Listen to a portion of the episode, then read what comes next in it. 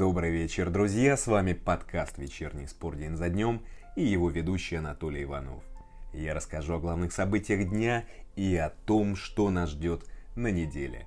Сегодня 14 мая. Локомотив купит игрока ЦСКА, легендарный вратарь уйдет из Спартака. Но об этом позже. Сперва традиционный экскурс в историю. 14 мая 1607 англичане основали Джеймстаун, первое постоянное поселение на территории современных США. Сейчас на этом месте находится национальный парк. В этот день, в 1796 английский хирург Эдвард Дженнер сделал успешную прививку от оспы восьмилетнему мальчику. 14 мая 1833 в Российской империи запретили продавать крепостных на публичных торгах. В этот день, в 1878 английский химик Роберт Чесбро запатентовал название «Вазелин». 14 мая 1908 день первого авиапассажира. Уилбур Райт пролетел на аэроплане с пассажиром 600 метров. А что спорт? В этот день, 13 лет назад, «Зенит» выиграл Кубок УЕФА, обыграв в финале «Рейнджерс» со счетом 2-0. Уверен, вы прекрасно помните те события. На 72-й забил Денисов, в добавленное время Зырянов. И отправил стадион печаль. Да, большинство болельщиков были из Глазго, ведь матч проходил в Манчестере.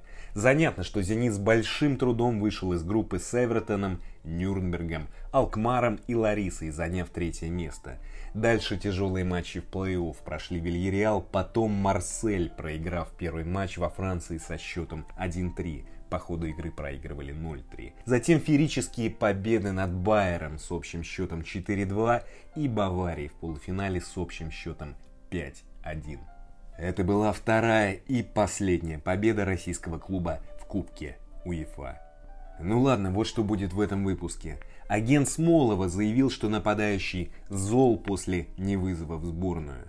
Дзюба рассказал, чем займется после окончания карьеры. Вратарь Крыльев рассказал о конфликте с фанатами Локомотива. Евсеев назвал символическую сборную нападающих РПЛ сезона. Локомотив купит игрока ЦСКА. Малкома вызвали в сборную на Олимпийские игры. Романьоли уйдет из Спартака и расписание главных матчей выходных. Начнем. Федор Смолов зол из-за невызова в сборную России, заявил в подкасте Вадима Лукомского агент нападающего Герман Каченко. Он сказал, он не обижен, он зол, но это нормальное чувство спортсмена. Я на самом деле большой поклонник Станислава Черчесова как тренера. Если помните, я был, наверное, единственным представителем отрасли, который до чемпионата мира его поддерживал и понимал, что он делает. Я понимаю сегодня, у него все решения логичны. При этом я считаю, что это решение несправедливое. Но мое ощущение несправедливости основано на вкусовщине. Я люблю Федю как человека, я люблю его как футболиста. Мне кажется, он заслужил быть среди тех, кто поехал бы на чемпионат Европы, сказал Ткаченко. Ну что ж, друзья, хорошо, что Ткаченко уточнил, что его выступление, цитата, основано на вкусовщине. Но он не уточнил другой важнейший момент. Вот на кого зол Смолов. Одно дело, если на себя, другое дело, если на тренерский штаб сборной. Плохо, если он считает, что решение несправедливое. И судя по его недавнему матерному посту, так и есть. Логично предположить, что он не на себя зол, а на тренеров. Но, друзья, Смолов забил 7 мячей в 20 матчах РПЛ. И 4 из них начиная с марта. А тройка нападения сборных более стабильно играла весь сезон. Логичное решение тренерского штаба. Но и не надо забывать, что для Смолова не все потеряно, его ведь включили в резерв на Евро. Так что, простите за штамп, мосты сжигать не стоит. Идем дальше. Дзюба рассказал о возможной будущей профессии. В интервью пресс-службе «Зенита» он заявил, в будущем думал устроиться на телевидении экспертом, задал бы там жару. Если серьезно, хочу получить тренерскую лицензию и попробовать себя, сказал Дзюба. Но уверен, что Дзюба сделал бы рейтинги, ведь мало кто относится к нему равнодушно среди болельщиков. Недоброжелатели смотрели бы, чтобы найти повод для хейта. Доброжелатели смотрели бы, да просто так смотрели бы, они же доброжелатели. В любом случае это было бы необычно, не банальные рассуждения о перекатываниях мяча. О тренерской карьере, естественно, рассуждать бессмысленно. Вернее, он-то может рассуждать, бессмысленно предполагать, каким Дзюба станет тренером. Идем дальше. Вратарь Крыльев Иван Ломаев рассказал о конфликте с фанатами «Локомотива». В финале Кубка России, в котором выиграли железнодорожники, фанаты кидали бутылками в 22-летнего голкипера и свистели каждый раз, когда у него был мяч. Ломаев рассказал матчу ТВ. Когда Лока забил первый гол, то болельщики начали кричать нелицеприятные вещи в адрес нашей команды. Когда мы сравняли, то я поднес руки к ушам и дал понять, что не слышу их. Они начали закидывать меня бутылками. Можно сказать, что я ответил на их провокацию.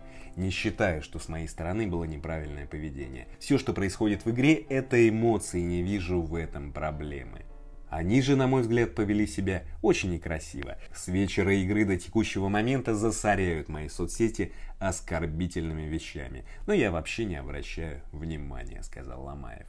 Что ж, опять скажу банальность, но фанаты странные субъекты. Конечно, обобщать нельзя, и нельзя обобщать в любых сферах. Но большинство-то свистели Ломаеву. Я могу понять логику, что свистом, возможно, они хотели заставить его нервничать и тем самым помочь своей команде.